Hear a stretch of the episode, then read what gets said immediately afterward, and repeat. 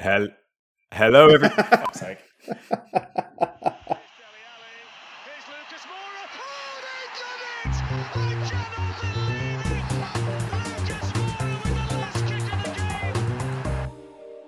Hello, everybody, and welcome back to another episode of the Plus Dave podcast, the Tottenham Hotspur theme show brought to you by a team of Spurs fans and a Leeds fan called Dave. We are coming to you after a few games, after a slight delay. Apologies for those of you who've been waiting around for this episode, but fear not, we're going to have quite a few games to talk about. We're going to give you a bit of a blockbuster episode today. I do say we are a team of Spurs fans, but that's not really accurate today because there's just two Spurs fans today, Elio and myself, and Dave, as always, makes it another consecutive episode episode. So, welcome, guys. Thanks for joining me. I'll come to you first, Dave. First of all, congratulations for Leeds, who actually won a game today. How are you feeling?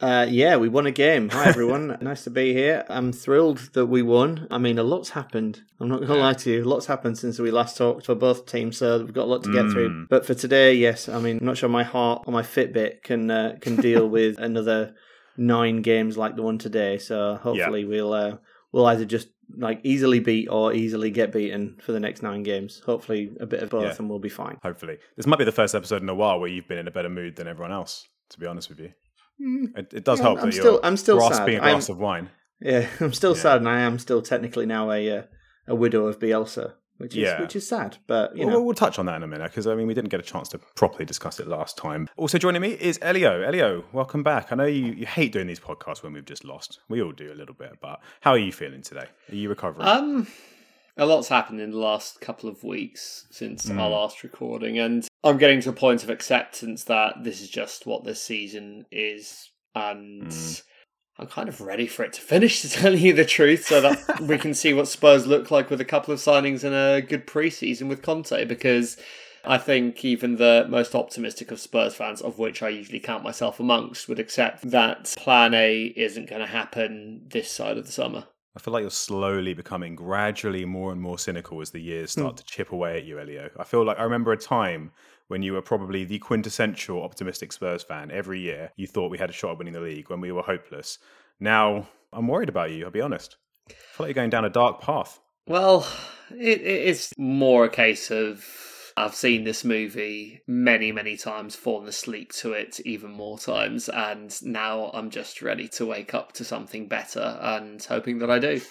Spurs is a little bit like back in ancient Greek myth there was on Aphrodite's island, Cyprus, which is obviously where our family's hail from, there was an artist called Pygmalion who absolutely detested love until he sculpted this absolutely perfect marble embodiment of the most beautiful woman imaginable and he fell in love with it. And no matter what he could do, he always touched it and it was always stone. No matter how much potential for love there was with this marble statue, he'd always touch it and instead of feeling flesh, it would just be stone. That's like Spurs. It's the ultimate unrequited love. One day Aphrodite took pity on him after he went and prayed and begged her at her temple and brought the stone to life. But something tells me that Daniel Levy's not going to do that for us because he's, not a goddess of love. He's a very sensible little man. Elliot, about 15 minutes ago, you were saying, all right, guys, let's make this a short, sharp, concise podcast and let's get out the door. Now you're talking about Pygmalion. Pick a side, mate. I, I love this. This is why we're the highest brow Spurs podcast on the web. You know, we're the poshest Spurs podcast. Dave sipping his wine like a classy gentleman, and Elio's quoting ancient Greek philosophy and classics. So this is amazing. I love it. Let's keep it going. But as Dave has rightly said, there is a lot for us to get to. So we should probably start to get on with it. We're going to talk about three games. If you can cast your minds all the way back to that horrible game against Middlesbrough in the Cup that ended our dreams for a trophy this season. And then, of course, our best result of the season, let's not forget, it's not all doom and gloom. We did beat Everton 5 0, let's remember you know, not exactly the best opposition. It is Everton, it is Frank Lampard, but we still did manage to score five goals in a very convincing performance. And we obviously had the Man United game, which did not go brilliantly. And uh, Cristiano Ronaldo decided to roll back the years at the worst possible time for us. So we're going to talk about that. Of course, we've got a couple of games coming up as well. So our next match is away at Brighton on Wednesday, and we also have West Ham at home on Sunday. So Big games, they're all big games at this point of the season, so we're going to talk about those in a bit of detail as well, plus a couple of other little bits and bobs and, and challenge Elio and all the usual stuff to round up with. So um, we're going to move through in chronological order. So, uh, Elio, do you remember the Middlesbrough game, or have you completely wiped that from your memory now?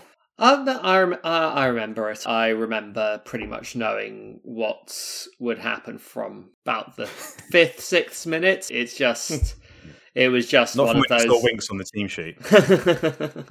well, I always like to give things a bit of a chance, and it was lower league opposition technically. But to tell you the truth, if you want my most fresh and in tune opinion on the Middlesbrough defeat, just go back and find whatever I said about the Burnley defeat and superimpose it over this because it will likely sound much the same.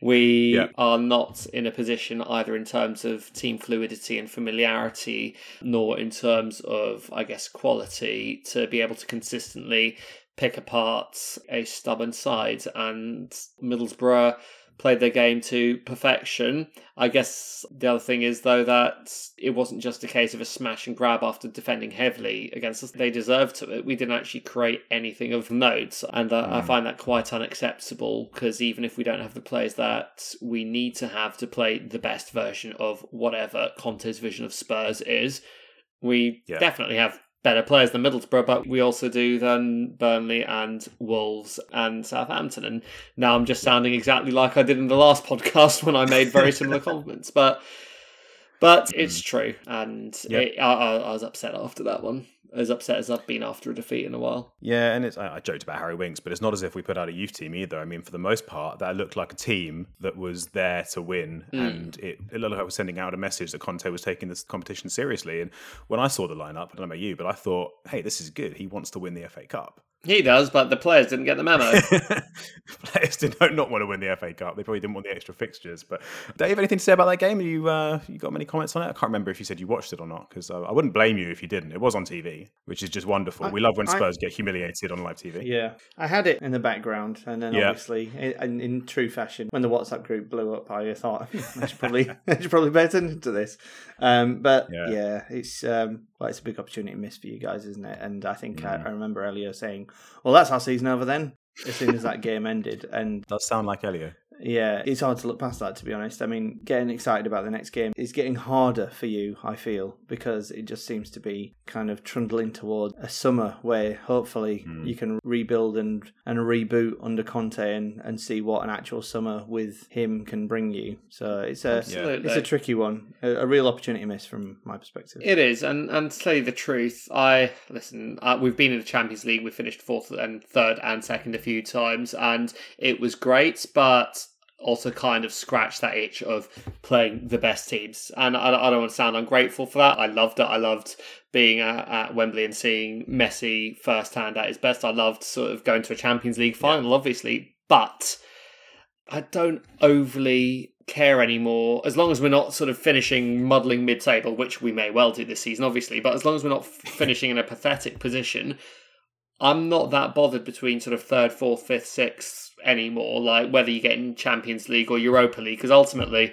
okay we'll get into the champions league probably go out in the quarters and whatever like i'd much rather Yeah. see us actually lift something. And the fa cup just like the league cup was previously as well it was an opportunity. We had middlesbrough obviously we'd have drawn chelsea in the next rounds because they drew chelsea in the next round and we always lose chelsea. But it just feels like spurs are um the longer we go without winning anything the harder it seems to be getting and Mm. that is getting harder to console with tilts at getting Champions League football or not. Yeah. It doesn't help that the entire football world seems obsessed with pointing out our lack of trophies and only our lack of trophies. It's actually a tweet here just saying Sky commentary pointing out Spurs losing to Boro means another trophyless season for Spurs. That's 14 years and counting now. Waiting for the 27 years Everton haven't won a trophy in next. And it, I, I know we all joke about the agenda and the conspiracies and stuff, but it doesn't help, does it? That everyone just seems obsessed, especially with Harry Kane and talking about how he hasn't won anything in all that time.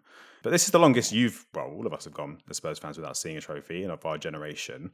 Do you think that a good league position would make up for it, or do you think at this point you just want to see silverware? A good league position would make up for it to the extent that it would mean that we did have European football next year, to the extent that it Yeah. would mean that we were finishing above other good sides, which is always nice. And presumably playing good football in the process, hopefully. Exactly, and Yeah. winning more games than you lose. So no, a good Yeah. league position goes some way to placate it. Unless, I mean, you offer me a title challenge and finishing second over finishing ninth in an FA Cup, I'll still probably choose the title challenge and finishing second. But Mm. like I said, fourth, fifth, sixth, it's kind of all the same crap to me at the moment. It shows that you're a decent club and not quite an elite club. And winning an FA Cup is something that you don't forget. My best moment as a Spurs fan is still Woodgate's header. By far. Nothing even comes close. I've got a quote here.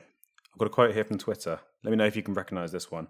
Not sure I can take much more of this from Spurs. Been to most matches since I was a toddler, and the club has never been less enjoyable than this. At least in the awful 90s, Spurs felt like one big dysfunctional family. Now it just sucks the life out of you. That is a very, very smart person. Probably very It good is, looking as well. I, I, I'd hazard to say one of the best looking. Um, yeah, I, I did Did you recognise that. one, I Dave? did say that. Yeah. I mean, look, in fairness, that was in the there, heat of the moment. That was right after the Middlesbrough game. That's why I wanted to spring it on you. And I hesitate to quote you guys in the, you know, immediate aftermath of defeats. But I'm just curious to get your thinking on that because it's weird. Like there is something about being the underdog and just anything is a bonus, whereas now there's an expectation, isn't there? Absolutely, and it's very easy to then receive the accusation of, "Oh, you're entitled. Oh, you don't remember how bad it was in the nineties." No, I do remember how bad it was in the nineties, but I also saw this club get so close to kind of fulfilling that almost utopian vision of hmm. winning a Champions League or the league under Pochettino, having not had a sugar daddy murderer pumping money in, and not being one of Arsenal, Liverpool, United, who are the three sort of biggest clubs in the country, sort of the aristocracy of football in this country, but actually doing things organically, buying smart, developing youth. Rose, Walker, Dele hmm. Alli, Kane, Eriksen, we got at 21. Like, I almost saw us fulfill that sort of almost unheard of Yeah. way of getting to the top by doing things the sort of inverted commas right way. And then it didn't happen. Mm. And it took 20 years under these owners to get to that point, roughly, or 17, 18 at the time that we left White Hart Lane. And now, within the space of a couple of seasons, in the space of 10% of that time, it's all just been pissed away. Yeah. And The whole philosophy seems to have gone almost. and we're now praying to keep Doherty fit because he's better than the alternative.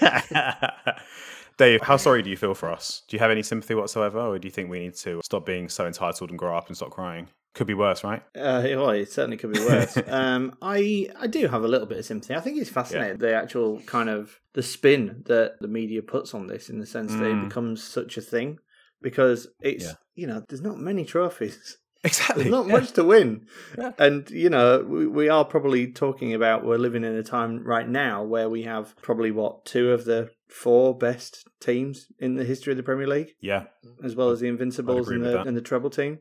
Mm. I mean, you know, it's quite an impressive thing. And, you know, anybody winning a trophy that isn't those guys is very impressive and good going. So I think I do feel sorry for you in the sense that it does kind of, it feels like for you guys, and, you know, I'm not a Spurs fan and I don't care about you guys.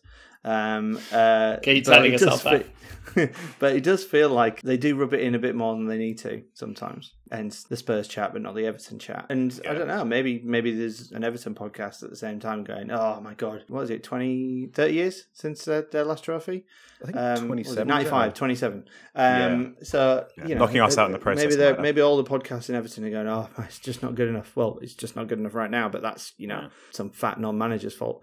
Um, so, you know, maybe they are saying it and maybe they listen to the media that ram that down their throats. I mean, you know, we, Mm. at, at Leeds, we've got, you know, we've been damned if we do and damned if we don't over the last couple of seasons saying, oh, the Yeah. way that we're playing is not sustainable. Oh, how good were they to finish ninth?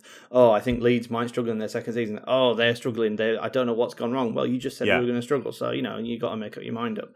Mm. Um, So, yeah, I mean, some of the flip flopping on Match of the Day and other, and other programs like that, you know, Sky Sports News, it's, it's quite infuriating. And I've found myself shouting at the TV like a old man shouts at clouds sometimes. And I try and, I try and avoid it. But, you know, sometimes it's difficult too because they pull in strings. Because ultimately, what is Talksport for if it's not to wind up every single football fan? Yeah, I'm sure every fan has rang up Oh, them yeah. at some point and said, what are you talking about, you absolute lunatic? And they've gone, Hmm. cha-ching, we've done our job. Exactly, it's just clickbait in radio form, isn't it? Well, look, at least they're talking about us, Dave. Right? You know, could be worse. At least, at least we're relevant. You know, Leeds and Spurs. You sound, you sound like a Z-list celebrity, thanks. At least they're talking. Am I Yeah, like- relevant? Let me Google myself. It's like Leeds just going on "I'm a celebrity" yeah, with David Ginola. Exactly. Um, well, look, Dave, I mean, while we're on Leeds, quickly, I mean, I know we talked about it on the last episode because we were we didn't know it at the time, but we were actually witnessing the final hours of Bielsa's reign, and you know, I think you made a lot of your feelings pretty clear in light of the fact that it was probably about to happen. But obviously, he has since parted with Leeds, new manager in. What are your feelings overall on Bielsa's time at Leeds and the future? Yeah, I was thrilled that my lowest ebb as a Leeds fan in the last four years was filmed in live HD on on the most perfect quality, so you could feel you could feel the sadness in my tone. It's like Uh, that that, was great. Simpsons clip when Lisa lets down Ralph Wiggum at the Krusty Show, whatever it is, and you can, see the pinpoint the, moment. yeah, you can pinpoint the exact moment his heart breaks. That was what it was like with you two Exactly, weeks ago. exactly. Yeah, that was that was lovely, and I really appreciate Kennington Film Studios guys. Yeah, Um, Great but- timing. But, yeah, yeah, thumbs up to those guys. But yeah, um, it was sad. It was really sad. You know, the, the mm. day after when it was announced, you know, my brother, who listens to this podcast quite a lot, was in a bad place. And, you know, we've had a couple of conversations since. It's yeah. it's been tough going, especially with the fact that you know it does seem like that you know the plan to replace him was already in place apparently after the Liverpool defeat, so it wasn't even a, a spare of the moment thing. They'd already you know made contact with Jesse Marsch and asked him the questions as to whether he would be prepared to pick up now instead of at the end of the season, which apparently was the plan. Mm. Which which would have been nice if he'd have finished and they'd have survived. But it's over to Jesse Marsch now. We've got to focus on what we have to do. Um, Yeah. Sorry, I sound like a sound like Jesse Marsch now. Um, but um, but yeah, it's a tricky one because Yeah. he wasn't just a football manager. There is a website, I think it's called Gracias Bielsa, but essentially Leeds United supporters just set it up and they set it up for people just to post a message that they said they would definitely create in a book and send it over to Bielsa in um, Rosario. And uh, well, it got over 10,000 messages basically. Oh, wow. Um, and a lot of it was what I wrote, which was essentially on the lines of I didn't like football anymore. When you Mm. joined this club and now I love the club and I love the city and you've renewed more than any manager would ever dream to renew Yeah. in a lot of football fans. And it's not a football manager's job, but he did it anyway. And that's why it's been so difficult. You know, it, it does feel like we've lost a loved one almost. Yeah. Um, which I know, I, you know, I don't want to belittle people losing people who they love, but Yeah, I mean, there was a special relationship there, a really special Yeah. relationship that I don't think any other manager currently has with their teams, Mm. and and it's sad, and and it also has completely removed the deflector shield that the board had. They don't have that anymore. You know, we're just a Mm. football club now, and it's just a football club run by people who want to make money, and they've put on a manager who they think can uh, turn it around. Now, Leicester was promising, but we lost. Villa was awful, and we Yeah. got spat, absolutely spanked or smashed, spashed. Spashed. spashed Yeah. um, uh, against Villa, and then today we had to win, Yeah. and we won with a 94th minute goal by a 19 year old. Yeah. So I I don't know what to make into that, but um, yeah, we got Give 'em a we got chance Wolves, anyway. we got Wolves on Friday, and if we can get anything from that, that'll be very impressive. But Mm. it's now in our hands, and Yeah. you know that's good because it would be a real shame if Bielsa left and we went down. Because if Bielsa leaves and we stay up, in my mind, we preserve what Bielsa built. It can vindicate it as well. No, I guess there's no higher praise than that, that he made you fall in love with football again. I mean, that's, that's all you have to really summarize it on, isn't it? And to be honest, Yeah. because of who we are on Twitter, obviously with you in, in the podcast, we do see a lot of tweets from Leeds fans, and it seems like, you know, he's just unbelievably popular. I've never seen something like that for a manager, especially for a manager that just lost all those games. And it's kind of like, it's hard to argue with the decision from a footballing perspective, but no, it's, it's, I think it's a easy to sad day for forget. all of us. It's easy to forget all of the things that have happened in the Yeah. last four years, but Bielsa hasn't managed any other team in his career that long. for more games than he's managed Leeds. He's lasted a few weeks at some of them, hasn't he? And just quit. Well, yeah, he's he's a bit of a nutter days, before three that. days at Lazio. That was it, But yeah. um, but but uh, you know, the longest stints for Newell's, for Argentina, Mm. you know, they were nowhere near as long as Yeah. the period, and Bilbao, nowhere near as long as the period for Leeds. Yeah. And you know, there, there was a tweet which sentimental bullshit, but it actually Yeah. made me go. "Mm." um, it just it said um, straight after the game, somewhere in the living room next to an open fire in Rosario, Bielsa is watching this, and the final whistle goes, and he just says, "Bueno," and goes to bed.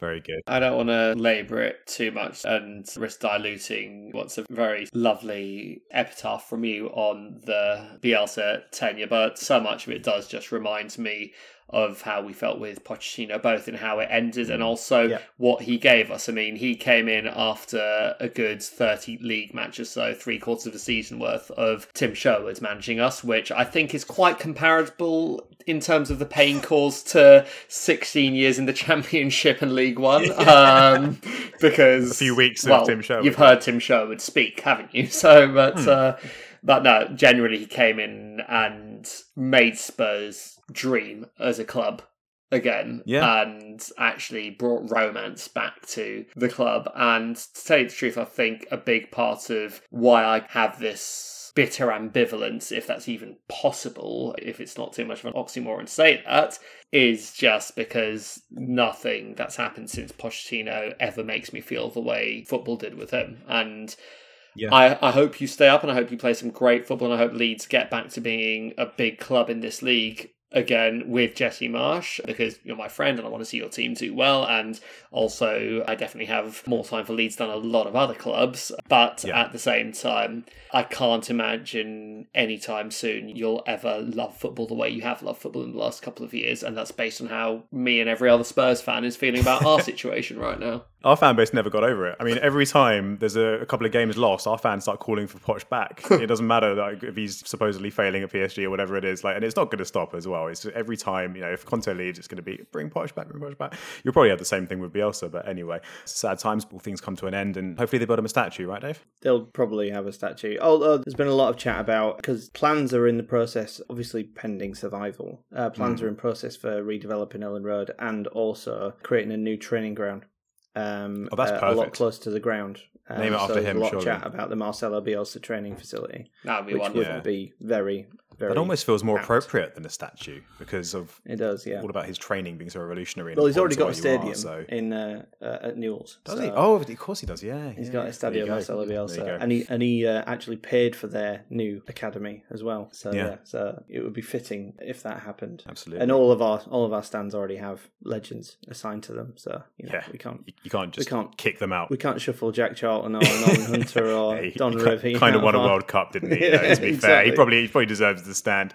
Well, look, we'll move on from that. I mean, I'd love to talk a bit more about it, but we've got a lot to get through, as I say. And I guess, Davis, you mentioned the last time we all sat here and talked about Spurs, we just put four in against you. You obviously didn't enjoy that experience. I imagine you rather more enjoyed the experience of seeing Spurs in their following match against Everton, a lovely five 0 against your favourite manager in the league. Not a manager. Well, whatever he is, the guy in charge, the, the guy pointing and shouting on the sidelines. How did you find Spurs in that match? Um, you should have scored more. Um, uh, you, uh, yeah, I'm You're never not wrong. satisfied. We could have Uh, scored more. You should have scored more. You could have scored more. It was. I mean, what were Everton thinking? I yeah. Well, they haven't got a manager, so you know they're probably just guessing as they go along. Um, I don't know who did the team talk. Maybe Pickford. And if Pickford's doing team talks, we're all lost, aren't we? Um, because probably nobody could understand a word he was saying. so yeah, it was interesting. You know, the first goal was an incredible finish from their defender. Second goal was a was a very questionable Jordan Pickford miss as the ball was hit. Just to cut in. Dave, I just want to mention on that point a couple of stats. One, you probably all saw on Sky Sports. That goal means that own goals is now our third top scorer for the season. With I believe is it nine nine goals nine, Nine, own goals really? conceded Wow. in all competitions this season. So it goes it goes Kane twenty one, Son eleven, own goals nine, which is pretty spectacular. And then on top of that, Michael Keane now has more goals for Spurs than Giovanni Lo Celso since we signed him. Which is How many own goals has there been since Conte started? Is that the first few. one, or has it been more? I couldn't tell you. I'm just wondering because, as I mentioned off mic, it was a thing. It was actually a thing with Bielsa in the first like year and a half of league, Yeah, where, where saying, we were yeah. constantly getting in behind, and it was basically everybody was shit themselves when when Yeah. it happened, and they, you know, all just throwing limbs at stuff to try and stop it from getting to either Bamford or Roofe, depending on who was playing, or the other, the left back or the right back, depending on who was crossing it, because everybody was just bombing forward. So mm. maybe there's maybe there is something in that in the sense that you know it's a tactical thing that Can't that, be a you know, coincidence. on goals on goals happen because of the mm. pressure you put on the other team. I mean, you know, ultimately Kane was right there, was he? Was it Kane? Yeah, it was Kane. It was Kane, yeah. I mean, yeah, we Kane, Kane was Kane right there. You know, yeah. if Kane wasn't, if, Kane, if Michael Keane hadn't have absolutely belted that in. I mean, yeah, there's then no higher Kane would have absolutely belted that in. No higher praise of his finish if we thought it was Harry Kane smashing it into the net. You know, obviously, absolutely leathered it. Yeah, he is uh, finished with a plum, I believe the phrase is. Uh, so yeah, so Yeah. you know, long live the OG. Shows Exactly. you're doing something right. Couple of assists for Matt Doherty, actually. And Elio, I've quoted you once there. I'm going to quote you again. I'm going to paraphrase you this time. But you, you said things along the lines after our last few games of Matt Doherty saying that he looks like someone who won a competition. He should be the mascot. He should be wearing Chirpy's head. I mean, we'll take it with a pinch of salt. It's a few games. Let's not get too carried away. But it's fair to say he's definitely improved, hasn't he, Matt Doherty? Or, or as his friends call him, Doherto Carlos. He is playing a lot better at the moment. I thought he had a very good game yesterday as well, despite the results. Yeah. Listen, Matt Doherty is not a particularly gifted footballer, but he is someone who, when used a certain way in this league, has previously excelled. And Conte appears to have sussed that and also given him a bit of confidence as well by continuing to play him as well. Probably the Yeah. biggest run of games he's had since he got COVID early in his Spurs career, which who knows what effects that had in terms of long COVID afterwards, etc. as well. But mm-hmm. he looks more confident. Little things like his passing and his first touch have dramatically improved. These are the things that improve with confidence. So yeah, the guy's never going to be a prime Dani Alves, but he is playing very well. And he, he is also the player we have most suited to playing at right wing back in this system, as we've painfully found out Emerson is not very good at. So I hmm. think there's a case of him suiting the system and the system suiting him at the moment. Long term, I still would like to see us go for a better player when one becomes available to us for that role, but right now he's the best we have at it, and he, he's doing well. He's creating goals and not sort of passing it two yards for someone to leather it 30, not the old sort of Tom Carroll assist. He's actually playing in good, incisive balls into the box. So, so yeah, very, very, happy with him, and Yeah. long may he make a mockery of my criticisms. But as you say, one swallow doth a summer not make, and we hmm. need him to sustain it for the rest of the season, really, because if he doesn't, no one else will. yeah, exactly. Uh, over on the other side, Ryan Sessegnon, who actually played the ball in for that Michael Keane own goal, which is a lovely cross, and he's you know had a couple of assists recently. He came off for Reguilon, came in pretty much his first shot, scored, first touched the ball, got a goal. Who do you think is our first choice left wing back now? Do you think Reguilon is still the preferred one if everyone's fit, or do you think it depends on the opponent? Because I mean, it's a, it's a nice issue to have, obviously, but I mean, Reguilon played yesterday because Sessegnon came off injured in the previous game. yeah, So I, I think otherwise Sessegnon would have kept the position. Once again, Reguilon himself has recently had COVID, hasn't he? So I'm not Hmm. sure there is a particular first choice as such. I just think it's a case of whoever's on form gets the nod. And Reguilon hasn't had a particularly brilliant adaptation to the system because he, he's not the most threatening in the box despite that goal against Everton. He, he's probably a more rounded and more complete footballer than Sessegnon, but he's more a left back who can attack rather than a wing back. And there is a difference in that in so many ways. Sessegnon is a wing back, and like Doherty on the other side, he's probably the most suited to the position. I think I'll be surprised if they're both still at the club next season. Really? May, yeah, I, I, I'd be happy for them to still both be at the club because I know you can't change every position that needs strengthening in one go. But I think mm-hmm. there'll be a choice to be made between Sessegnon, who is a career wing back but hasn't really proven himself yet, but also has a lot of time to do so as he's only 21. So there'll be a choice to make between him, who is sadly also very susceptible to injuries, it seems, and Reguilon, who is probably a better, more reliable player, but is he actually suited to the kind of system you want to make? Obviously, then you ask the question do you throw all your eggs in the basket of the system of a manager who may not be here for more than a year or two afterwards anyway and and that's Yeah. another question to answer But I think you always have to back the guy in the hot seat currently, and I think that might be trying to see what we can get for Reguilon and bringing in a top sort of mature left wing back to compete with, to teach, to rotate with Sessegnon. That's Yeah, what I yeah. see happening potentially. I think a bit like Emerson, I think perhaps Reguilon was brought in for a different system, right? He was player designed for a back four, not a back three slash five. I think Reguilon was brought in as an opportunistic signing because at the time we had hmm. just signed Doherty for the other side for Mourinho to play his weird lopsided fullbacks formation with Doherty attacking Yeah. and Ben Davies sort of being the tucked in left back. And his career almost got screwed up by the fact that Reguilon became available, sort of 23 year old Spanish international left back, hot young talent at Real Madrid. And we thought, actually, let's have some of that. And we went and got him hmm. without overly knowing what we were going to do with him. And I, I actually really like Reggie, I really do. But there's always been a sense that we haven't really quite known how we want to use him since he's come to Spurs. Yeah, I think that's fair. Dave, we talked about Doherty's two assists, both of which hmm. were for Harry Kane. And I know you've watched the goals again, you've done your research. Can you rate Harry Kane's two finishes out of 10 for me? Um, well, the first goal that was the, The if you one-on-one. meant it, it was incredible through ball from Doherty. um, I think he was going for someone else on the other side of the pitch. Maybe, maybe. Um, Let's give but, it to uh, him. He's but Trent yeah, Alexander gave you know, clearly, clearly gave Pickford the eyes. Uh, Yeah, he as they did, yeah. and then just absolutely leathered it. It's Mm. you know proper man on form kind of finish. That one, you know, you just he was through, and you were like, well, he's going to score this. Just confidence, isn't it? He's just he just looks like he was going to score it, and then he absolutely leathered it into the into the goal. The second one, which was the fifth goal, right? I believe so, yeah. Yeah, now. I mean, similar to the the one he scored against Leeds, apart from the fact that it was not It was similar, a, actually. a brain fart from their defender that let it just roll over their head. But yeah, really good finish. So, what did you want? You wanted to score out of ten? Um, yeah, if that's not too much so ask. first one, I would give a a solid eight out of ten. I think it was just a confident finish. And the next one after that, um, I would say eight point two five. Could I slightly tempt you to up your rating slightly when I remind you that one of those goals tied him with Frank Lampard's overall Premier League tally in front of Frank Lampard? I didn't realise that. Yeah. Obviously, the answer is ten. Yeah. I didn't mind. Just to clarify, I don't Yeah. mind Frank Lampard, the player. You Oh, know, really? he was Okay. excellent.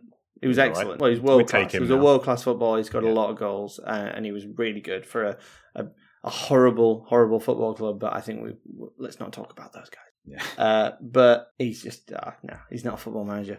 he has no stripes. He's no Spurs. He's not earned anything. Fair enough. Fair enough. Move on. So another player I just wanted to ask about because it was the only change from the last game actually into the Everton game was Bentancur coming back in. So we had Bentancur and Højbjerg as our midfield. Tweet here: big fan of Bentonbjerg today. I'm, I'm a big fan of that portmanteau personally. Um, Hobby is much better when he can focus on winning possession and is not expected to create. Bentancur is a Rolls Royce. What an upgrade! That's from Jon Jonsson on Twitter. Um, Eddie, I know we've talked a lot about Bentancur before, and, and in fairness, he probably didn't have his best game against Man United. Not that many of our players did, but what do you think of those two as a pairing? And follow up question: When Skipp is back fit, how do you see our best choice midfield two being? Do you think Skipp comes right back in for Højbjerg, or do you think it's going to stay with these two as first choice? So I think the pairing has looked balanced. I think it looked balanced against Everton. I think against Man United, despite the fact that Bentancur didn't have a particularly great game, uh, Højbjerg actually did have a good game in my opinion. I think against Man United, it looked balanced again. We had the better midfield in both those matches, and that's up against an actually good midfield as well. So yeah, I, I I'm pleased with it. What Bentancur brings. Listen, let, let's forget sort of all the little kind of vogue football terms like oh he takes the ball on the half turn and plays with his head up and whatever like plain and simple he takes responsibility for what happens in the fucking pitch. He wants the ball when he doesn't have it and when he does have it he wants to do something with it all right there's still a fair bit of sideways and backwards with him as well but at least when he does play it backwards or sideways, he's not taking five touches before he does so. He's doing it with his first touch, and when he can play That's it not always the forwards, worst he does. It's not always. the Sometimes you need to play backwards. Absolutely. So I think what he brings is a lot more responsibility to our midfield. He's always available to receive the ball. He's always trying to win it back, and when he can take it forward, he does. Does. Hmm. And while he didn't excel against Manchester United yesterday, I think he makes Højbjerg look better as well because all of a sudden hmm. Højbjerg isn't having to do the work of two men, which I think Winks scored zero in terms of attempts to do various important things for a midfielder to do, like turn over the ball and win it back and play a forward pass, whatever the stats were in the previous game against Middlesbrough. And when Højbjerg's not having to carry someone else, he's all right. He's not a world beater, but he's all right. Now, Harry on to your second question. Sorry, go on. Oliver Yep. Skipp. Oliver Skipp, to my mind, comes straight back into the team. I think he's our best midfielder. I think you put him with Bentancur, and you've got two aggressive players who are comfortable on the ball, who are hard working off it, who will probably get a lot of bookings between them, but who will make life very, very nasty for every opposition midfield. And I think Yeah. when you play with two instead of three, you need that. If you have a three man midfield, then you can Yeah. afford for one of them to maybe be far more focused on a few exceptional things, but maybe not the most rounded game. I think it Mm. screams of a very natural pairing. But listen, football doesn't work like that. It's all about the Mm. relationships they develop, and you might think that way, but then put them together and it just not click. I mean, look at Gerard and Lampard for England for all those years, two world class footballers who were absolutely shocking together. So uh, you never know. Obviously, they were both attack minded players, and these are both primarily defence minded players, but Yeah. uh, I'm optimistic for it. You're about to give me the wink stats to back up the fact that he's an insipid little shit, weren't you? Yeah, oh, exactly. I was. Um, yeah, exactly that. So Harry Winks, he didn't win a single ground duel out of six in the game against Middlesbrough. Didn't win a single aerial duel out of two he went in for. He was dribbled past more times than the rest of the Tottenham players combined.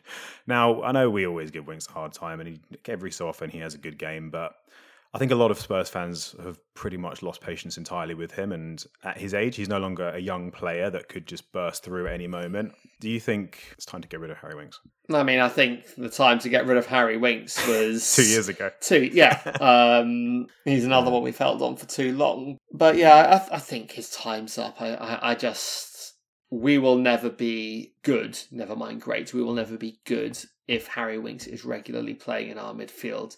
I have my doubts whether he's Premier League quality. In fact, based on the hmm. stats you just gave us from a performance against Against Middlesbrough, championship. is he championship quality? I know that once upon a time he had a great game against Real Madrid or whatever it was.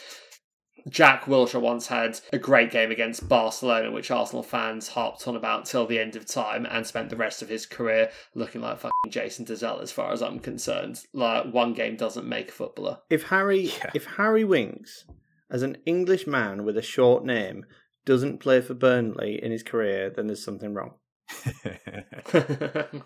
Maybe that is his level. He, he, he does pass the ball a little bit more than Burnley midfielders tend to like to. Usually they just exercise their neck muscles looking into the sky all game. Like but, Wimbledon uh, fans. but- yeah. He actually came on against Man United and played a lovely forward pass, but that was the only thing he did in the Hmm. entire game, from what I remember. God, I Um, two hope players we haven't mentioned at all yet. Two players we haven't mentioned at all yet that we, we do generally like to talk about. First of all, Kulusevski, who uh, made a lovely assist for the other player, Son. Son continues to create returns. He continues to make assists and goals. And the same with Kulusevski. He's actually now got six goal contributions in the last five games. Is which winning the penalty a goal contribution. I think that counts. Yeah, I think the handball. but I mean, to be fair, he puts the ball into the box. And we were saying earlier, you've got to put the ball into the box, even if you call it five. It's an outstanding record for a new player in a new league, young player coming into a, a new system. Even if he hadn't got one goal or assist so far, but it was just based of watching the way he plays that we were discussing him.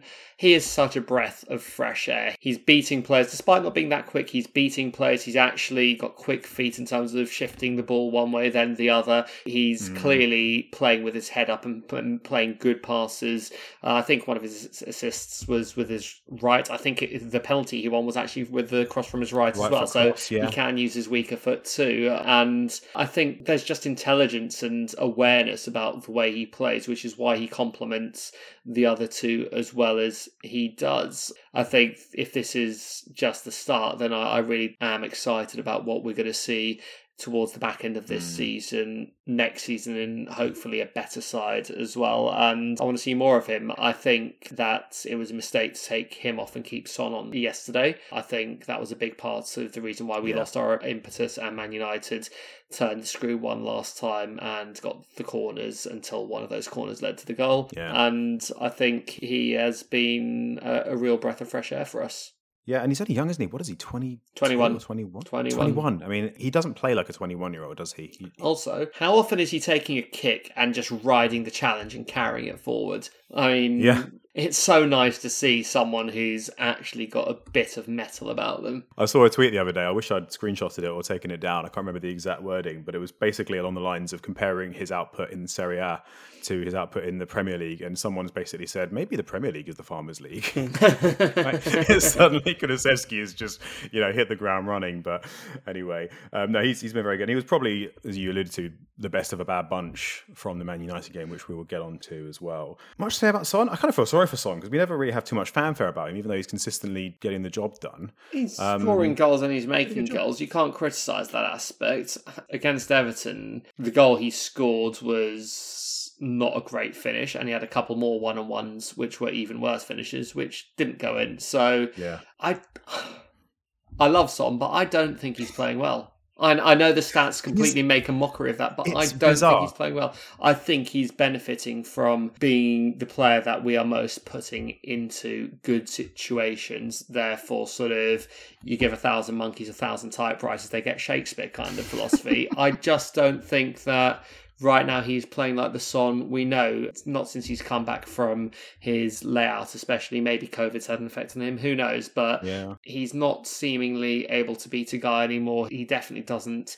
I mean, we we've always questioned his touch anyway, but it's been worse than ever. But the worrying thing for me is actually the fact that his usually exceptional finishing is just Yeah. not there at the moment. I mean, against United, he put one past the post, which should have been should have been absolutely against Manchester United. Yes, should have been absolutely rustling the net, and Yeah. I just I think he probably needs a bit of a break as well because no one's played more for us than him in recent years, and I think he needs to have a bit more competition for his place. I do. I think maybe there's an argument to say that we could give Bergwijn a go in his place at Yeah. some point.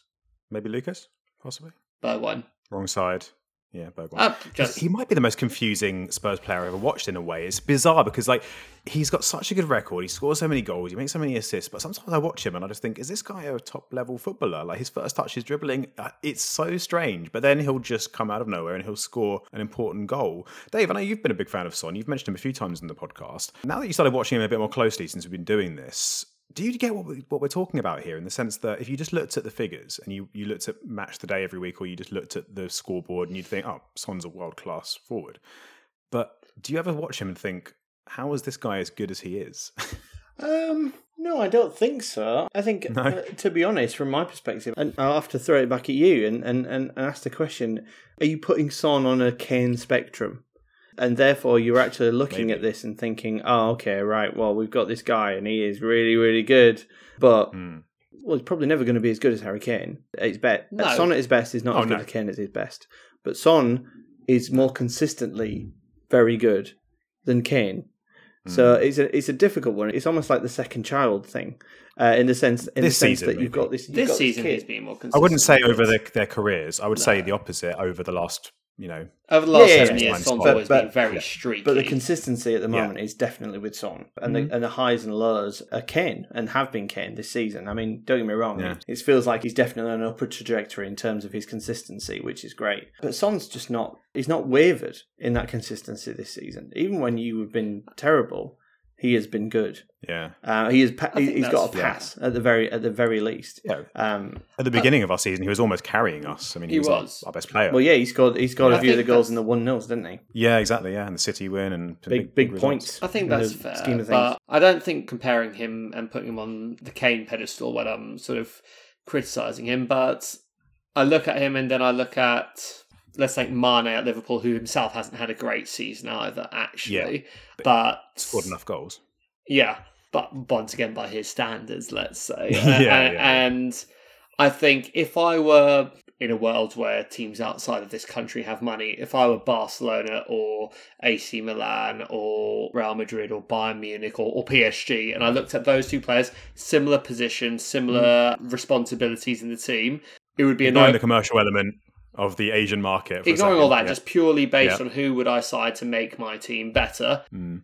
Mane would be the no-brainer based on watching them play. And you yeah. might say, well, why are we comparing Son to Mane? Because Mane is world class. Well, then at some point you say, well, then if we're never allowed to compare him to a world class player, maybe he's not world class, maybe he's good, and we should be happy with that. And that's fine mm. because he's still our second best player at the club. And I'll tell you who I would compare him to.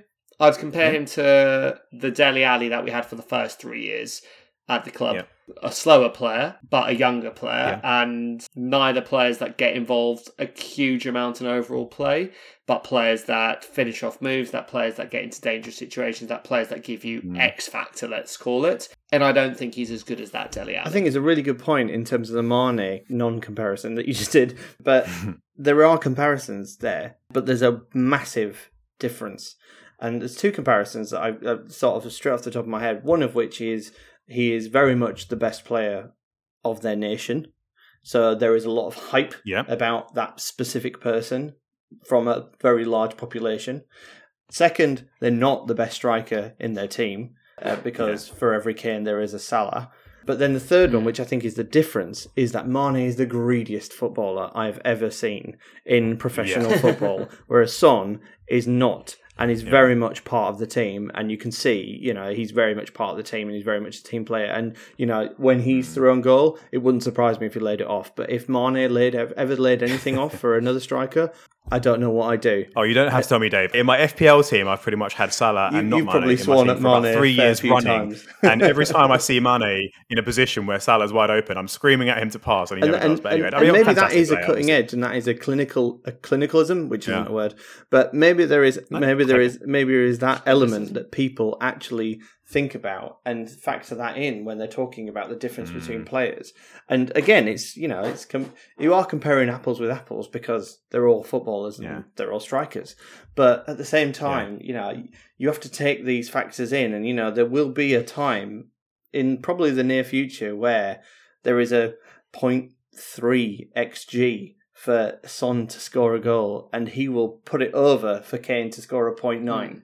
And that is the difference yeah. between a Son and a Mane, and I'm not 100% convinced I would pick Mane over Son, quite frankly. Okay. I mean, at Man City alone, there are three or four players that you could look at that, in a similar way, they're comparing themselves to other players because there's just so much talent there. Mm. But you could look at like Mahrez, Sterling, Grealish, Bernardo Foden, Silva. all playing Bernardo Silva. Like how many of them would you swap with Son? But I guess maybe they don't get quite as much fanfare because there's just so many of them and they're all part of this unit. Yeah. I think Dave makes a really good point. They also then have to think Mane plays in a much better team than Son plays in as well.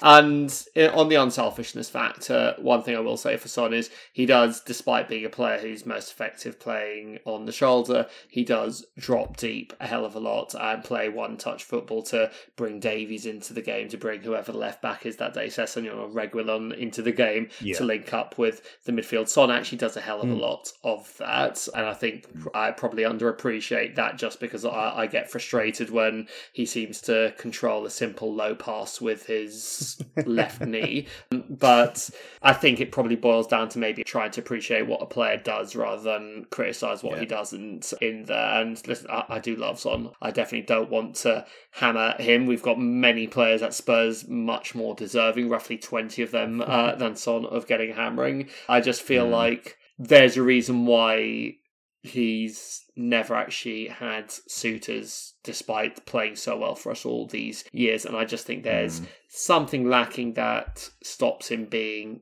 great he's good he's yeah. very good and he does some great things but i don't think he's top top. I'm I'm not sure I agree with that. I think there's an element of the fact that Son is who he is, and he's obviously not a mercenary, and this game is a game of mercenaries.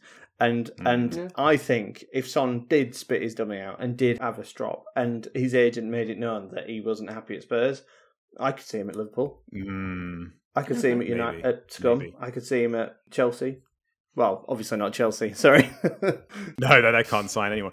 I started the whole segment off basically saying that we never talk about Son enough, and we've just done a whole big segment on him. I love this. We've really gone into it. I, I, there's a quote from Son actually. It was, a, it was a year or two ago, and it was, it was quite heartwarming. Like I remember him saying, I don't remember the words exactly, but he basically said, "I hope in 50 years Spurs fans know my name."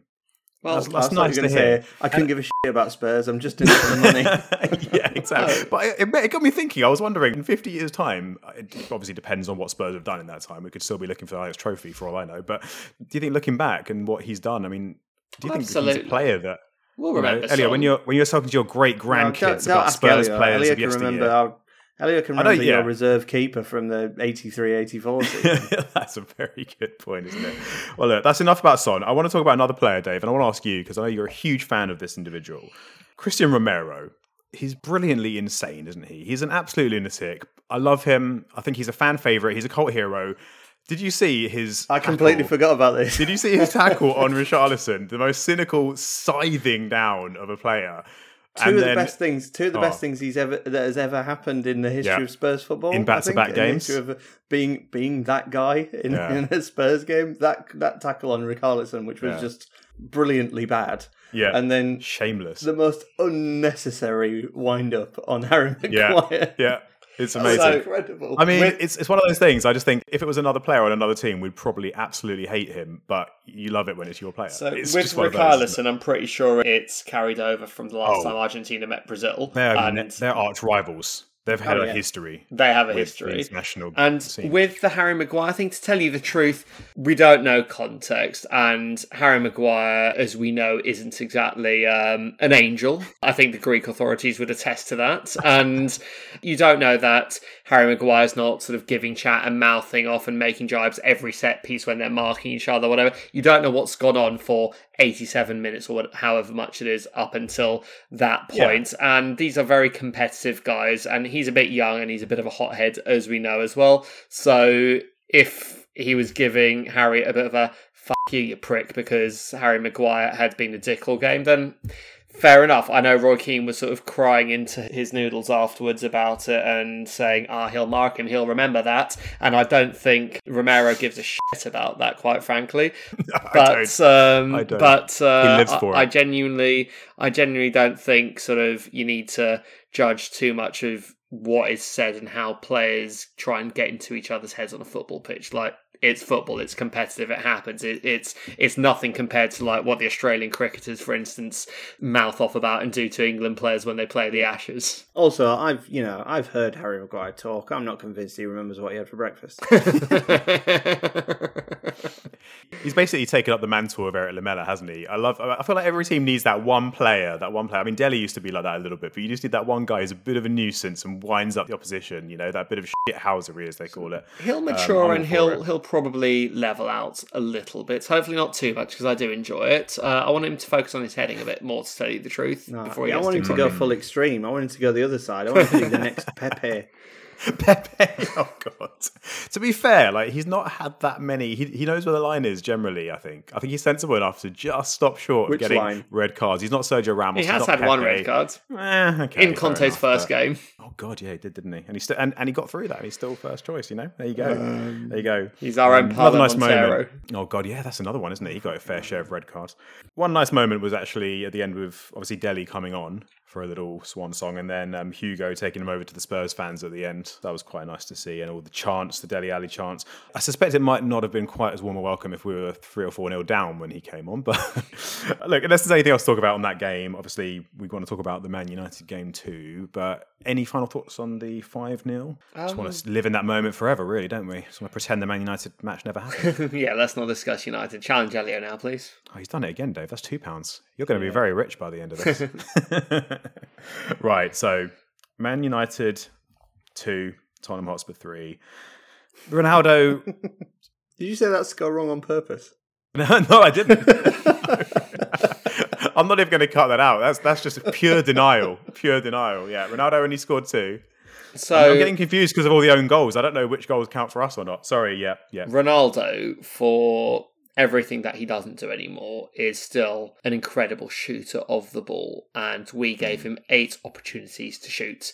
And that's just asking for trouble. And it's really shit because we played better than them. We deserved to beat them. We were better than them from the start to the finish, but a combination of a few poor decisions in the final third from us and some atrocious defending at the other end meant that I'll tell you what it reminded me of. It reminded me of all the smash and grabs we used to have against teams like Stoke and um, Mm. and the likes and Bolton back in the day under Allardyce, where we'd absolutely pummel them and we'd absolutely play them off the park. And listen, we weren't ex- our rip roaring best, but we were definitely superior. We were definitely the more dangerous side going forward, but we just couldn't handle whatever the one trick they had was. And we succumbed to it. United's one trick was get the ball to the second best player of the past 20 years and see what he can do. And Yeah. unfortunately, As it was last time we played them. Mm, exactly. And it, it was very deflating because we didn't deserve to get nothing out of that match. But we also know that Old Trafford, less so in recent years, but Old Trafford is an absolute hellhole for us, as it is for hmm. most teams. But something always happens to make sure we're unhappy at Old Trafford, whether it's Clattenburg giving or not giving, as the case may be, a goal that clearly crosses the line, or whether mm-hmm. it's Howard's Webb giving a penalty for a perfect dive at Carrick's feet from Gomes. Like what happens at Old Trafford stays at Old Trafford, I guess. Yeah, fair enough. Dave, I know you're supposed to be the impartial outsider in this podcast. I feel like for this game, you're you're just not. Mm, not but so much. trying to be as objective as possible. Do you agree with that? Do you think Spurs deserve more out of that game? Um, you deserved a point at least. I that's think. I, I did look at the XG, earlier. Okay. Okay. Um, Spurs' XG for that game was one point seven. Okay. Hmm. Ronaldo's was zero point eight three, Wow. and Scum's without Ronaldo was zero point one six. I'm surprised Ronaldo's was that low, given that one of them was a tap in. Well, yeah, And- one of them was a tap in, but one of them was a. I think. I think uh, the goal, Yeah. the first goal was zero point zero two. Hmm.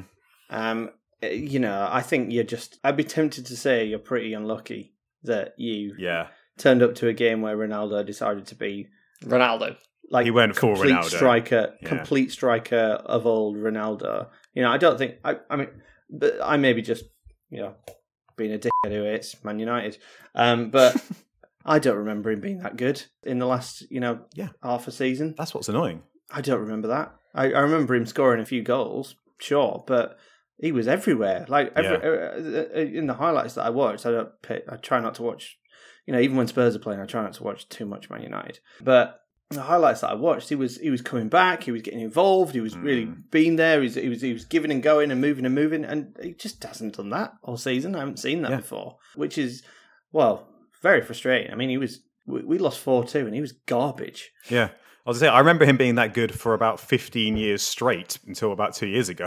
Oh yeah, don't get but me wrong. since then, I mean, since he's the come to United. the man's a, the man's a Sorry, I just did it. I just did it. Man United. God, there we go. Uh, the man's a phenomenon, but Yeah. but yeah, I uh, you know he's he's an old phenomenon now. I don't know what an old phenomenon An phenomenon old is. phenomenon. Uh, is there is there any new phenomenons? Phenomenon seems to be an old thing, It, it does sound like it like should be, LL Cool? J. Maybe. Um, but that's the thing. but, he, he yeah. could well do nothing in his next game, and it wouldn't be a shock. He could just go missing. No, no, absolutely not. Or he could he could score a couple of goals, but not actually have any real involvement in the actual game. Whereas this Hmm. game, it felt like it was really involved. It felt like it was really dictating what was happening, and that was different to you know what I've seen previously of Yeah. of him and his time, his second coming, so to speak. Mm. So yeah, I think you were unlucky. I think you played really well. I think you moved it around quite well, and yeah, I mean, M- Maguire's on goal was my favorite part. Oh, of course, absolutely, and the reaction from Romero immediately afterwards.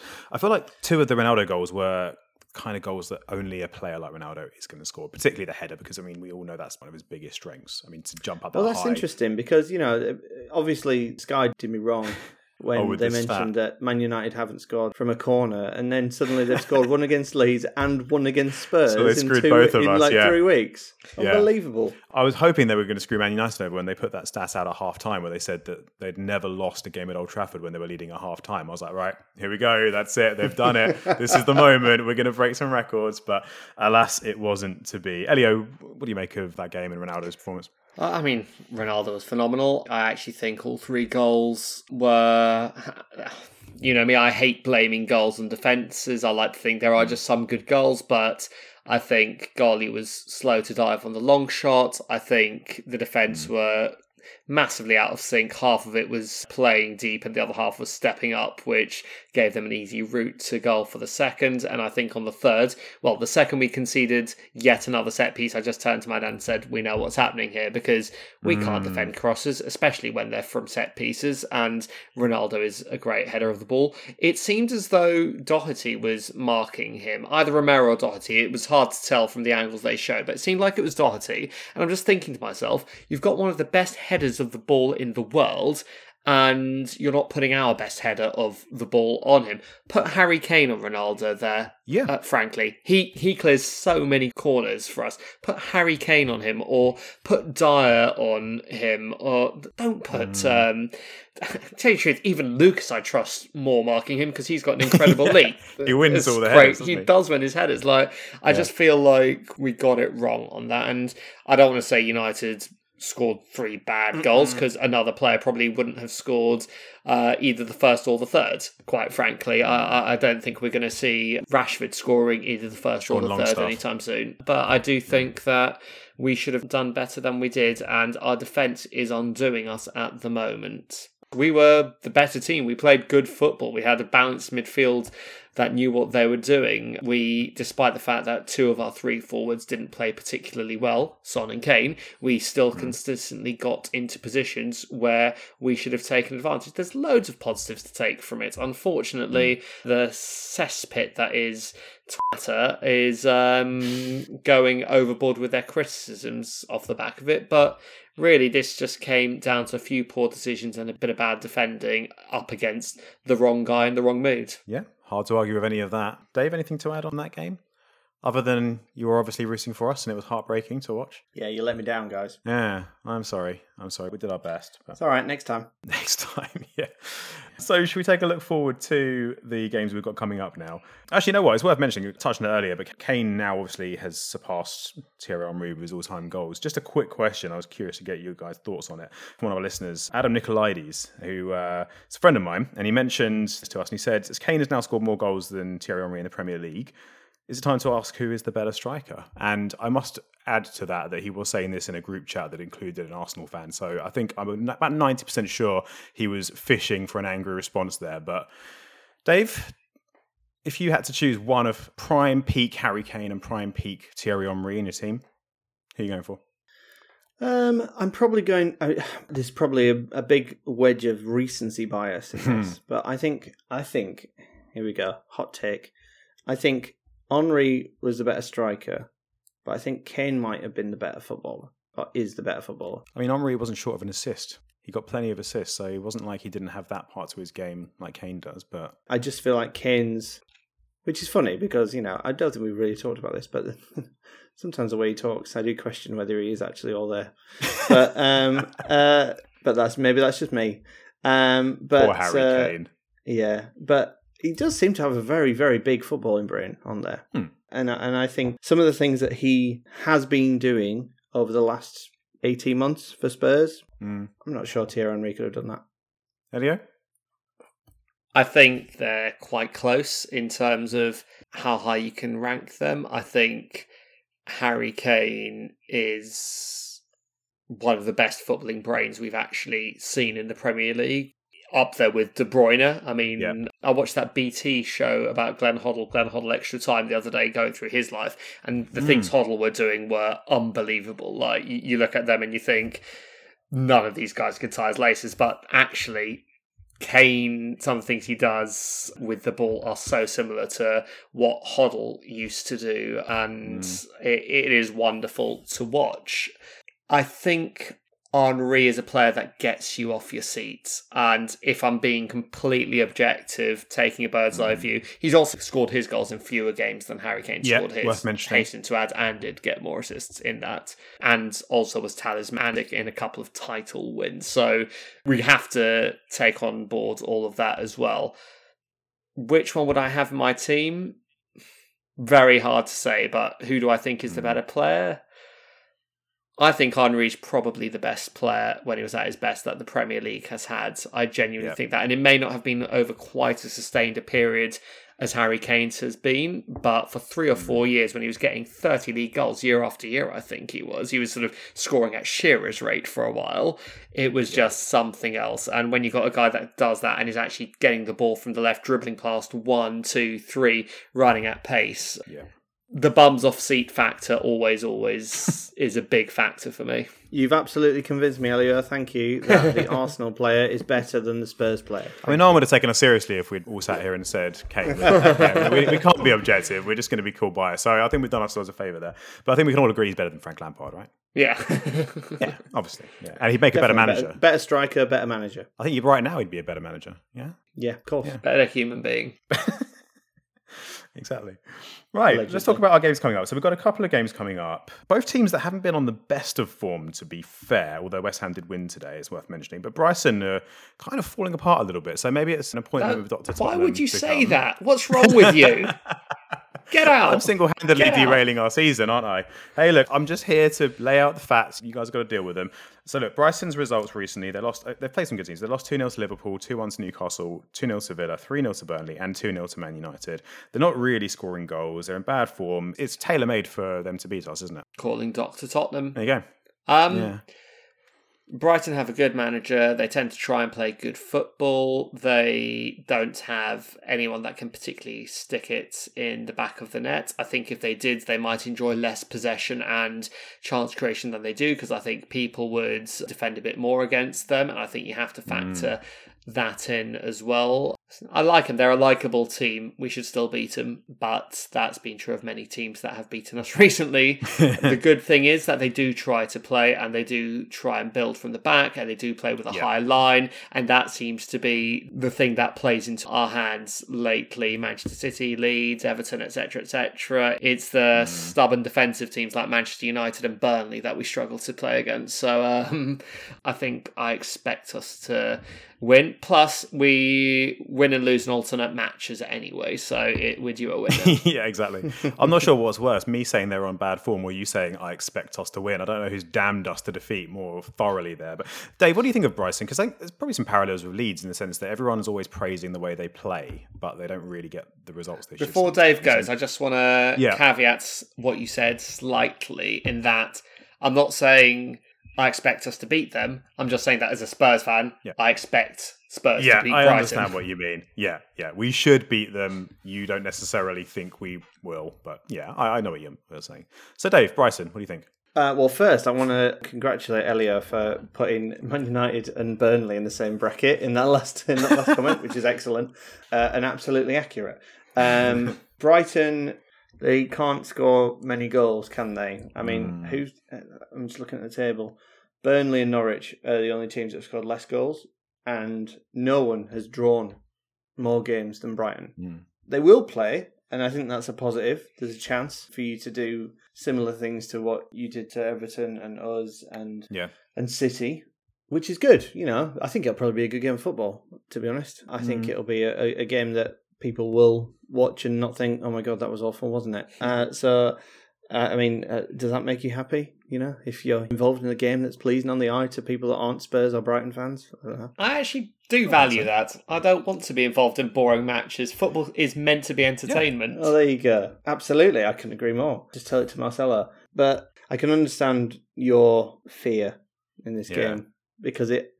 You look at all the stats, you look at all the form, you look at everything, you go, well, Spurs should win this game. Set pieces a worry because I might be making this up, but I feel like Brighton, the goals they do get, a lot of them come from headers from corners, and obviously that's been a problem with us. They've lost, they've lost Dunk, haven't they, to, to Newcastle?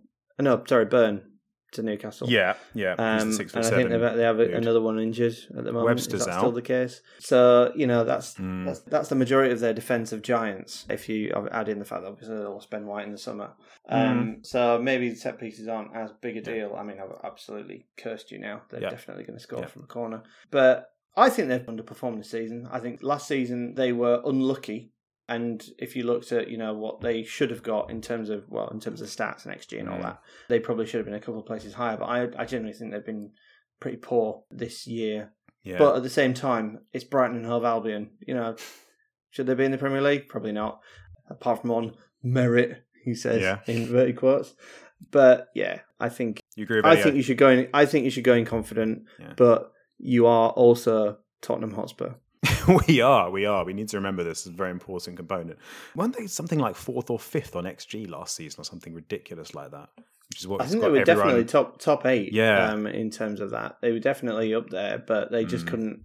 They couldn't convert, and and they didn't solve it in the summer. So I have absolutely no sympathy for them. You know, we are in the Premier League. A lot of money gets ploughed into each of these teams every single season. There's Yeah. no reason they couldn't have gone, hmm, we don't seem to be scoring enough goals. I know, let's spend 45, 50 million pound on a striker. Now, don't get me wrong, they could Mm. have signed Joelinton the second and been equally bad, but Mm. they didn't even bother. And Yeah. Yeah. there's no one to blame other than them. If they're stockpiling the cash and, you know, waiting for the rainy day, then that's on them. I think going back to Elio's point, I mean, if they did sign a striker, maybe teams would play differently against them if they suddenly saw that goal threat. So maybe maybe they are that does flatter them. The fact that people think, here you go, have the ball, pass it around, you're not going to score anyway. Do what you want to do. A bit like we did against Man City, except they have players that can That's score. quite the paradox, isn't it? That's quite the yeah, it's a weird one, isn't it? It is a bit strange. We, we Um, better not sign the world class striker. No, no, in case because people start trying. Change the way Yeah. they play it. Yeah, I'm, I'm not sure that's the smartest way to go about it. The thing with Bryce is they're, they're bang in the middle of the table. They don't really have anything to play for. They're probably safe from relegation, realistically. They're not going to get into, probably not into Europe at all. It's almost like they don't have that much to play for, which gives me a bit of confidence. Unlike West Ham, who we play after them. So it's worth mentioning, we we play West Ham on the Sunday. There's a lot been made about our bad record in games where we've not had a long time to prepare. And they've actually got a game a day later than us. So West Ham will also be pretty tired. They're playing Sevilla in the second leg of the European game. We don't do well that well against West Ham, really. They are notoriously good at set pieces. We are notoriously bad at defending set pieces. There are reasons to worry about this game. I mean, Antonio loves scoring against us, even though he's not been in the best form. I guess on the other side, Jarrod Bowen is missing. They've got a couple of injuries in defence as well. Elio, what do you think of this West Ham game? Do you think this is a chance for us to get revenge for what happened earlier in the season? Do you think you make us favourites for this one? I know you don't like making us favourites in any game. We're at home to West Ham. We should be. West Ham always raise their game against us. We're their cup final because for some reason they think we're their rivals. I've never quite understood why. I mean, it, it's it's like Brentford saying Chelsea are their rivals, quite frankly. But um, they seem to They're way down. have a dislike. I think it's because all the fans from their part of the country still support us and not them. I guess, They're a bit like Leeds to Man United, aren't they, really? sorry, Dave. I think that was unnecessary. But, that was a really low blow. I'm sorry. Dave's Uh, giving me a I side with look Dave right now. with whatever he comes out with next. But, but Dave has left the chat. I just they do raise their game for us. Moyes has them playing well. They're a good side, and not just the usual sort of cliches around Moyes being organised and whatever. They actually play some good football as well. Fornals is a player I really, really like. Jarrod Bowen, I think, is really, really. He deserves to be in the next England squad, as far as I'm concerned. I think Oh, he's having such a good season, and he's the sort of signing we used to make, and we don't seem to anymore. And they deserve to be fighting for that fourth spot with us and Arsenal and Man United right now. So Mm. well done, West Ham. But I still take a lot of pleasure from beating them just to wipe the smug look off all their little fans' faces when they think that they're actually getting anywhere in life. I mean, their biggest claim to fame is the fact that is Geoff Hurst, basically. They, they had a Yeah, player who did well for another team. I mean, that's like me saying that Spurs have won all these Champions Leagues for Real Madrid because of Modric and Bale, for fuck's sake. Yeah. I mean, Yeah. great. We, Hey, we we, won- we won have done La last World Cup. Decima. Yeah. I mean, Our captain lifted the World Cup. He did, so- there you go. so, much more uh, recently than West Ham. They're a club I always hated playing growing up because they were a side who used to beat us a lot, and I never quite understood Mm. why. Then they started becoming a yo-yo club, which is kind of West Ham's rightful place in the football standings. And then they got bought by the Dildo Brothers, and have after five or six years of doing nothing, finally threatened to finish in the lofty heights of sixth. So good luck to them. I'll be pissed off if we don't beat them. The story I loved, I can't remember if it was the beginning of this season or the beginning of last season, was when Spurs decided to downgrade the West Ham fixture for ticketing purposes from a category A to a category B, and everyone lost their minds. It was just like an absolute dig at West Ham. Like, you don't matter. We're your biggest rivals. I like that. You're nothing to us. Yeah. I mean, I, I don't think that was necessarily the thinking. I think it was probably more a supply and demand kind of deal, but very, It's- very well, funny it, it's the fact that we have six sides that we consider at least six Yeah. sides that we consider more important fixtures than them, basically. It's a bit like England and Germany, isn't it? Germany don't care about England. We're nothing to them. It's no, kind of- I Germany think hate the Dutch more Holland than are their biggest rivals. Yeah, exactly. I mean, I don't know why because they beat Holland every time as well. But Dave, anything to add on West Ham? Um, Do you think they'll finish above Spurs? jokes aside, Hmm. to get real and serious, I think it's a must win for you, mm, agree. and I think it's a must not lose for them. So I think it's going to be tough. In the same sense that I think I might watch the Brighton game. I don't think I'll bother with the Spurs West Ham game. I think it's going to be. I think it's going to be a Be a bit dull affair. a bit dull. Yeah. But if you get that goal, then you'll have deserved it. Yeah. there we That's go. that's all I got on that one. I think it's simple as that. Really, I think if you win that, suddenly it, it might be game on again. But if you don't, anything else other than a win for you, I think it's a great result for West Ham. I guarantee from now, if we beat West Ham, we won't finish lower than six. Because if we beat West Ham, we'll finish above West Ham. We're two games behind them. We've got the Brighton game before that as well. So I'm hoping that by this time next week, we're sitting above West Ham in the table with two games spare on them. So speaking of the table, I'm having a look at it now, and it's not looking amazing from my point of view. I won't lie, but we've obviously got a couple of games in hand. I think the most concerning factor is the fact that Arsenal are on a bit of a run at the moment, and they're not looking like slowing down anytime soon. Are you still keeping a half an eye on that fourth spot, or have you all but given up hope on that now?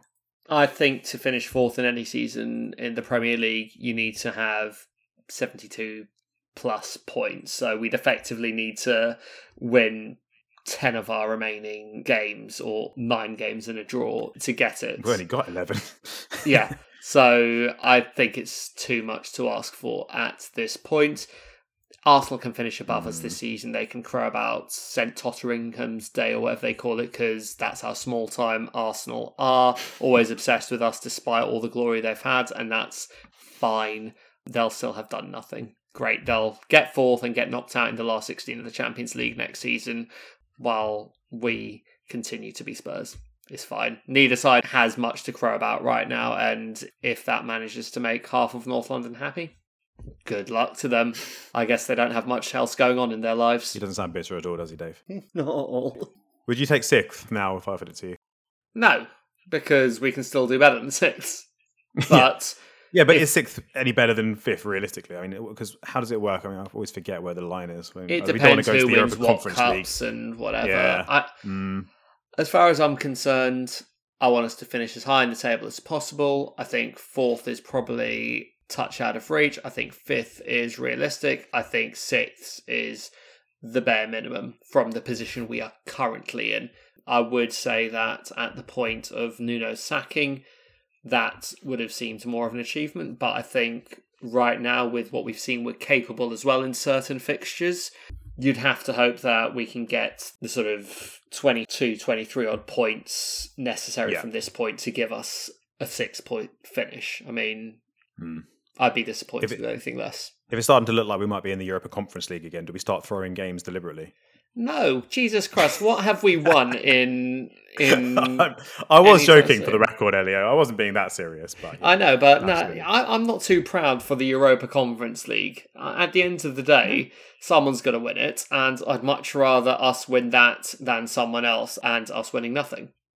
If that's the best we can do, then great, let's try and win it. We didn't do very well this year, did we? No, not No, too proud for that. no, okay, fair enough, fair enough. Right now, Um, I'd take winning a wooden spoon race. Just a quick question: At the risk of going down a rabbit hole, how much are we enjoying the current shenanigans around Chelsea Football Club?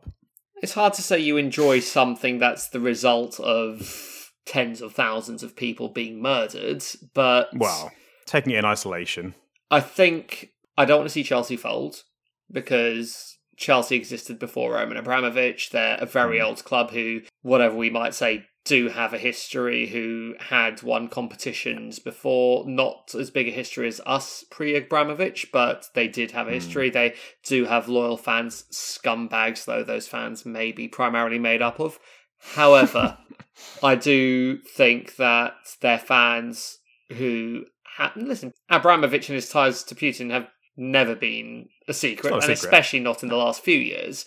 But it wasn't a secret 20 years ago either. It's just that the Premier League hmm. turned a blind eye because money was coming in. Chelsea fans turned a blind eye because it saved them from going under and they won a lot of tin pots. So I think Chelsea being met with some kind of relative obscurity. And listen, it's not going to be obscure obscurity. They're not going to end up sort of going under. They're not going to go down. They're not going to suddenly become a non-entity. But they are going to have trouble for a bit. And I think Mm. that there's an element of karma about it, and I think that the fans who were happily lapping up silver coated in blood will have their just desserts when they're watching a side with three 17 year olds in defence next season because all their current centre backs' hmm. contracts are expiring. I suppose trying to be a grown up about it. I mean, it's easy to look at all the clips of some of these horrible Chelsea Chelsea fans and the racist ones pushing the black guy off a train and the guys on tour smashing up a restaurant and all this stuff. And you think, like,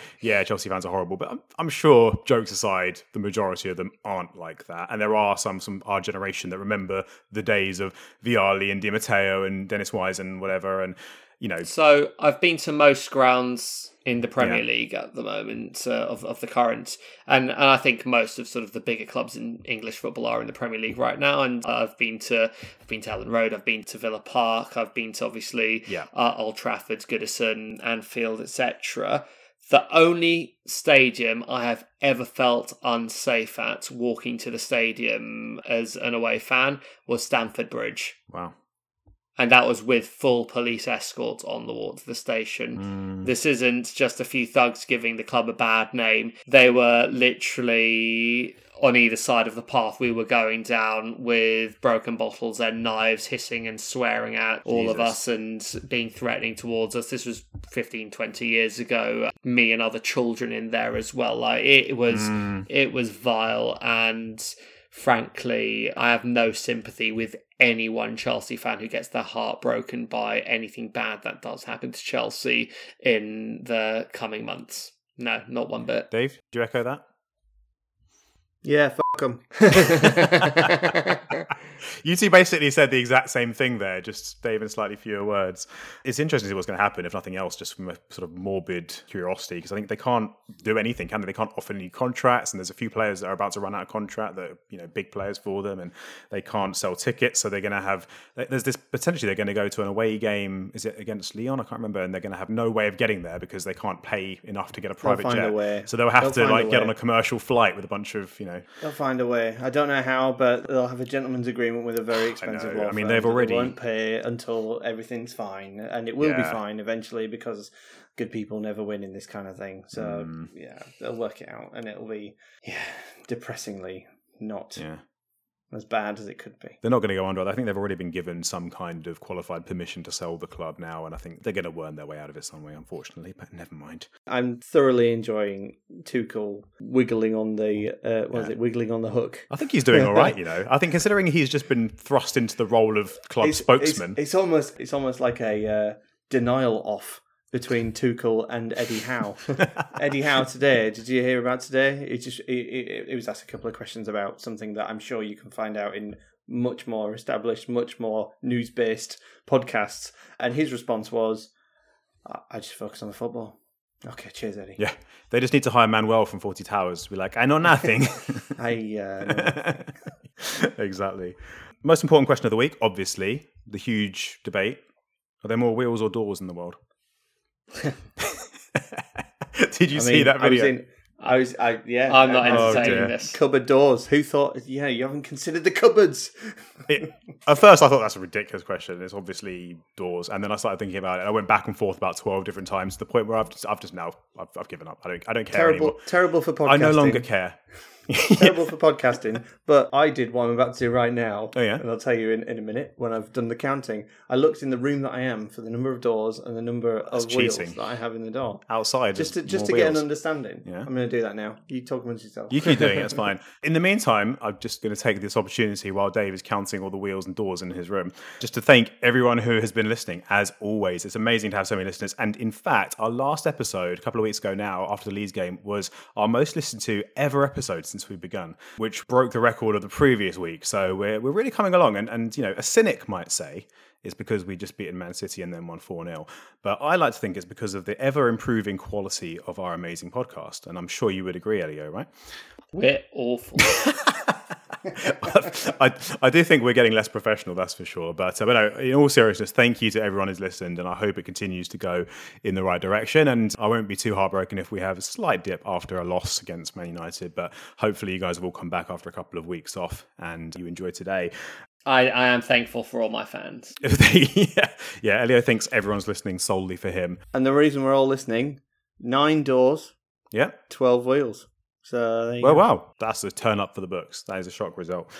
So yeah, get in touch. Let us know if you think there are more doors or wheels in the world, or if you think that Harry Winks should be fired into the sun out of a cannon, or if you think that the Chelsea situation is hilarious, or just any general observations on Spurs and our results and our upcoming games, your predictions, where you take for the season, and anything Tottenham related, anything, anything related. You know what? We're, we're not fussy. Just ask anything you want, and if it's appropriate to air, we'll try and answer it. So get in touch with us on social media at Plus Dave Podcast on Twitter, and email us plusdavepodcast at gmail.com. Before we go into Challenge Elio, this is what you've all really been waiting for. And by waiting for, I mean probably forgot about and are now going to be shocked and disappointed that, I'm reminding you of it. Listeners from two weeks ago will remember that we put together a Leeds and Spurs combined 11 with the caveat that we had to have at least five from each team. And just to remind everybody, the team was a Conte esque 3 5 2 of sorts, with Nigel Martyn in goal, a back three of Woodgate, Ferdinand, and King. David nodding his head at the, this excellent team. Midfield two of Kalvin Phillips and Luka Modric, with Bale on one wing and Walker as the other wing back, with David Ginola, Mark Viduka, and Harry Kane as an outstanding front three. What a team! man. What a team! Very well balanced. We put the team out on Twitter, but what I've kept under wraps is how good that team actually is because I went to the effort, this is how sad I am and how much free time I have, of creating this team based on historic data from football managers gone by on this year's Football Manager 2022. Get a job. As well as I could, yeah. I should also clarify, I do have a full time job aside from this podcast, so Maybe not once your boss listens to this episode. so I put the team into this year's Football Manager. I unceremoniously deleted Norwich Football Club. Uh, sorry about that, Norwich. Um, it's going to happen in also- two months anyway. Exactly, exactly. And I also took. You're like this, Dave. I also took Manchester United out of the Champions League for the purposes of shoehorning our team plus Dave Sensible. SC into there. Our manager is Antonio Conte with his very able deputy assistant manager, Joe Brooker, of course. The chairman is one Elio a very loyal, slightly insane businessman who bought the club, has no ties to the Kremlin whatsoever. and uh, we put the team into the 21 22 season and see how they did. So, I would like you guys to try and predict how you think that team did in all competitions in their first season. Dave, first, what do you think? What's your predictions? Second. Interesting. Do you think they got a trophy? One trophy. Yeah, which one? Which one are you going to Yeah. go for? League Cup. League Cup. Elio, how do you think that team did? I'm going to say a league and cup double. Ooh. Ooh. Which cup? Viduka Golden Boot. Oh, if you say league and cup double, it's the FA Cup always. The only cup that matters until we win the League Cup again. Until you win the other one. Yeah. Yeah. Okay. So, and, and Dave, you're going with the Viduka for the Golden Boot, are you? Oh yeah. If you've honestly put his stats from like C1, CM or 102, I did. Dude, he was the greatest striker in the world. I have a sneaking suspicion that Football Manager stats have been slightly muted over the years and have slightly come down. Oh yeah, some of the players I- from I think, those I think games. Kane's probably got about seventeen for finishing on the new FM, but. Hmm. Viduka had twenty for heading and jumping and finishing. I should add, I didn't have access to some of the hidden stats, such as injury proneness, and I tried my best to keep it fair. So it's safe to say the centre backs didn't play every game with Ledley King and Jonathan Woodgate in there. In fact, I made up the rest of the squad with a selection of youth players from each team. So we had like Gelhardt, we had Skipp in there, we had Tanganga, we had um, Strike, Strauk, Strauk. Oh yeah, didn't I say Strout? I bet Strout Yeah. plenty of game Yeah, time player of the season. time. So, so there's a little bit of rotation in there, but there was a squad to speak of. At Christmas, the team went flying ahead and were top of the league halfway through the season. They made it to the final of the Carabao Cup, which they won. There you go. They won the Carabao Cup. Unfortunately, they were not so lucky in the FA Cup. They drew Manchester United in the third round and lost in a horrible game, which, of course, Manchester United were one of their fiercest rivals, along with Arsenal, in what is officially on the database called the Scum Derby. So they lost that, which was a horrible day for the fans. However, they picked it up, made it through to the quarterfinals of the Champions League, and were knocked out by RB Leipzig. Which was a disappointing day. But as the season went on, they had a lot of injuries, a lot of defensive injuries in particular.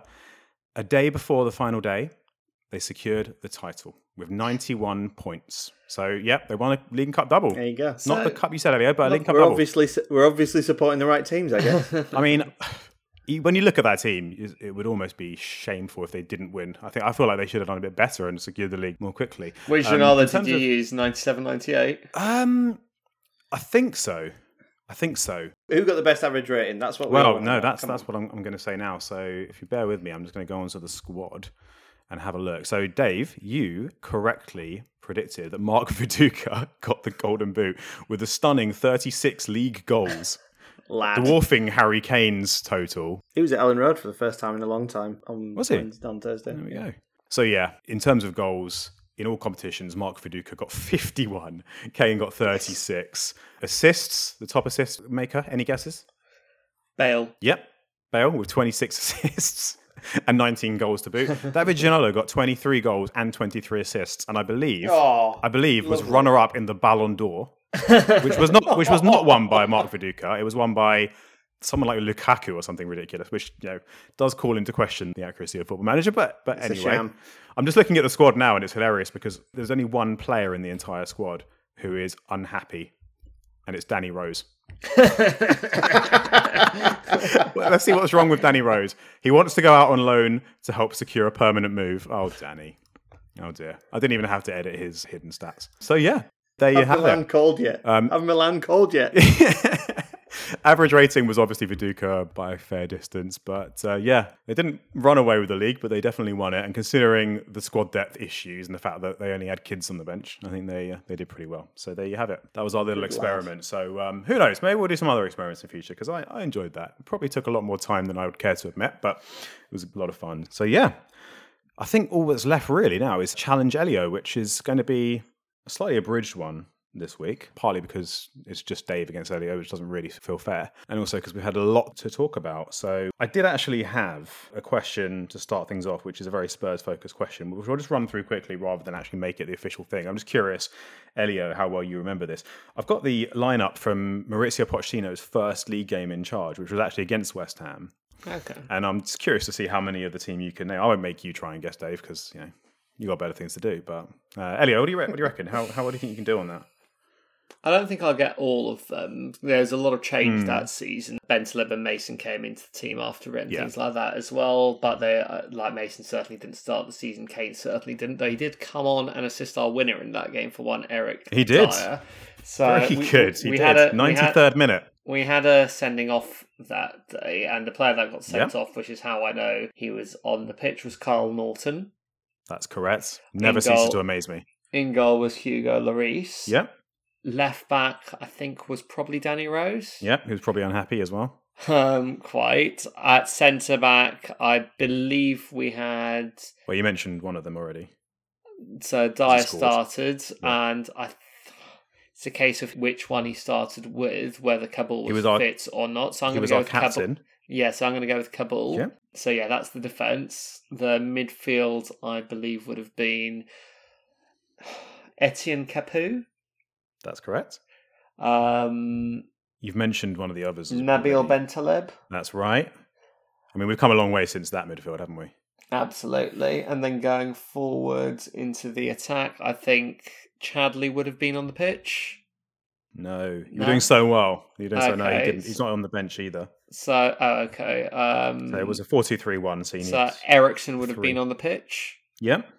Lamela, Yep. The predecessor to Romero. Andros Townsend. He did come off the bench. Oh, he came off the bench, so he didn't start. Good old five head. All right, so I've got two wrong so far. So I know Adebayor started up front. He did, um, yeah. but So He who came was- off Who for was the final player? If it wasn't Townsend and it wasn't Chadli, was it Mousa Dembele? No, we're looking for a winger now because Oh. this is part of the front three. Aaron Or the- Lennon? The three behind. It was Aaron Lennon. Very good. That's Okay. very impressive, Elio.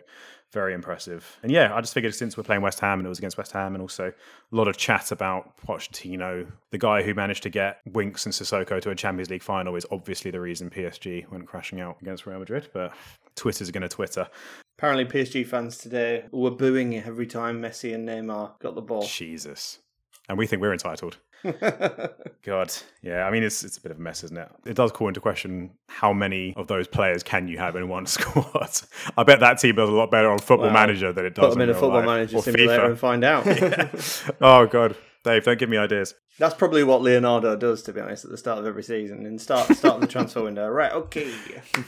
Let's do some FM He, mu- simulation. he must be an avid FIFA player, I imagine, because um, yeah, PSG are rather good on that game. So yeah, I just thought it'd be interesting to have a little look back and see how far we've come. And also, it's worth mentioning, you know, look at that team compared to the team that we ended up with under Pochettino and how much he improved it. And after a few years, so basically the message is: have a little faith, have a little patience, Spurs fans, because you know it could be worse and it could get better. Right, let's wrap up with a Who Am I? It's not the most challenging one this week for obvious reasons, and Bet you were impressed. I remember Etienne Capoue.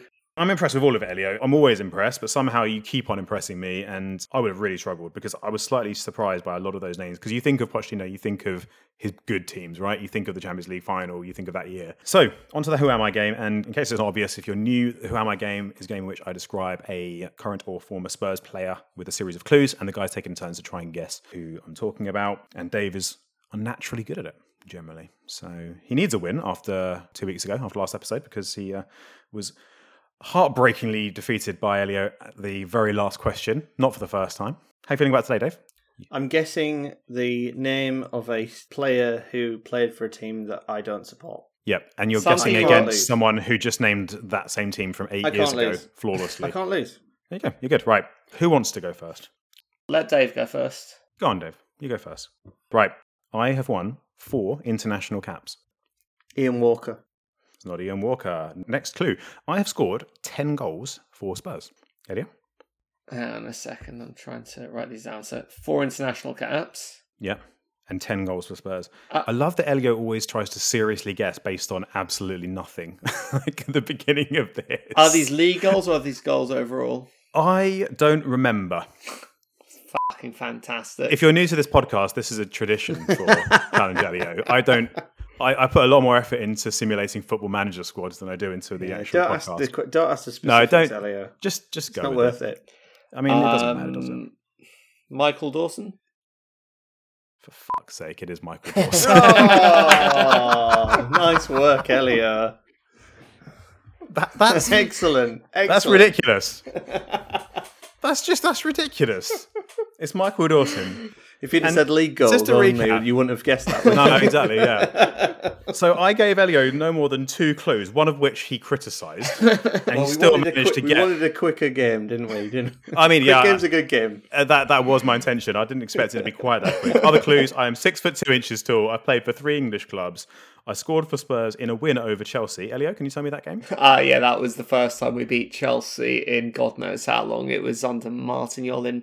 I want to say the 2006, 2000, no, the 2000, yeah, six, Yeah, 2007 2006. season. And he scored the equaliser before Lennon went and scored the winner. He did. Who scored for Chelsea? Uh, Makelele from a thunderbolt just after Ledley King he? made the best tackle Outrageous. you've ever seen. Outrageous. Thunderbolt or a Oh, on, uh, Thunder on Bastards. Robben, yeah. Yeah, yeah, it was right. was on- on Robben, so yeah, Ledley yeah, yeah. King made, like I said, best tackle you've ever seen on Robben, made up about 20 yards on one of the fastest players in the world football at that time. Tackled that out for a Yep. corner.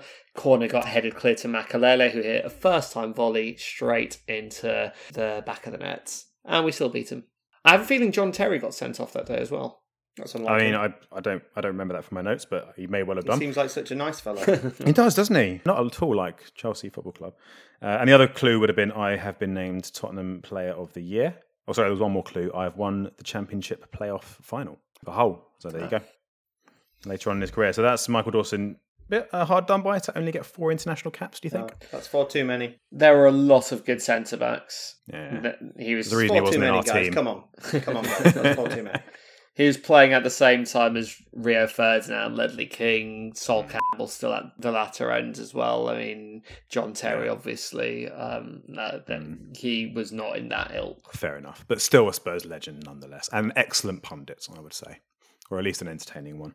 Brilliant. Well, I think that might be a new record for the Who Am I game. I think Dave's had some pretty special ones, but that was another level altogether. And I'm horrified and impressed in equal measure, as I always am with you, Elio, in these this section of the podcast. So uh, I think that's just about enough. That's probably plenty for this episode. We've more than made up for the week off.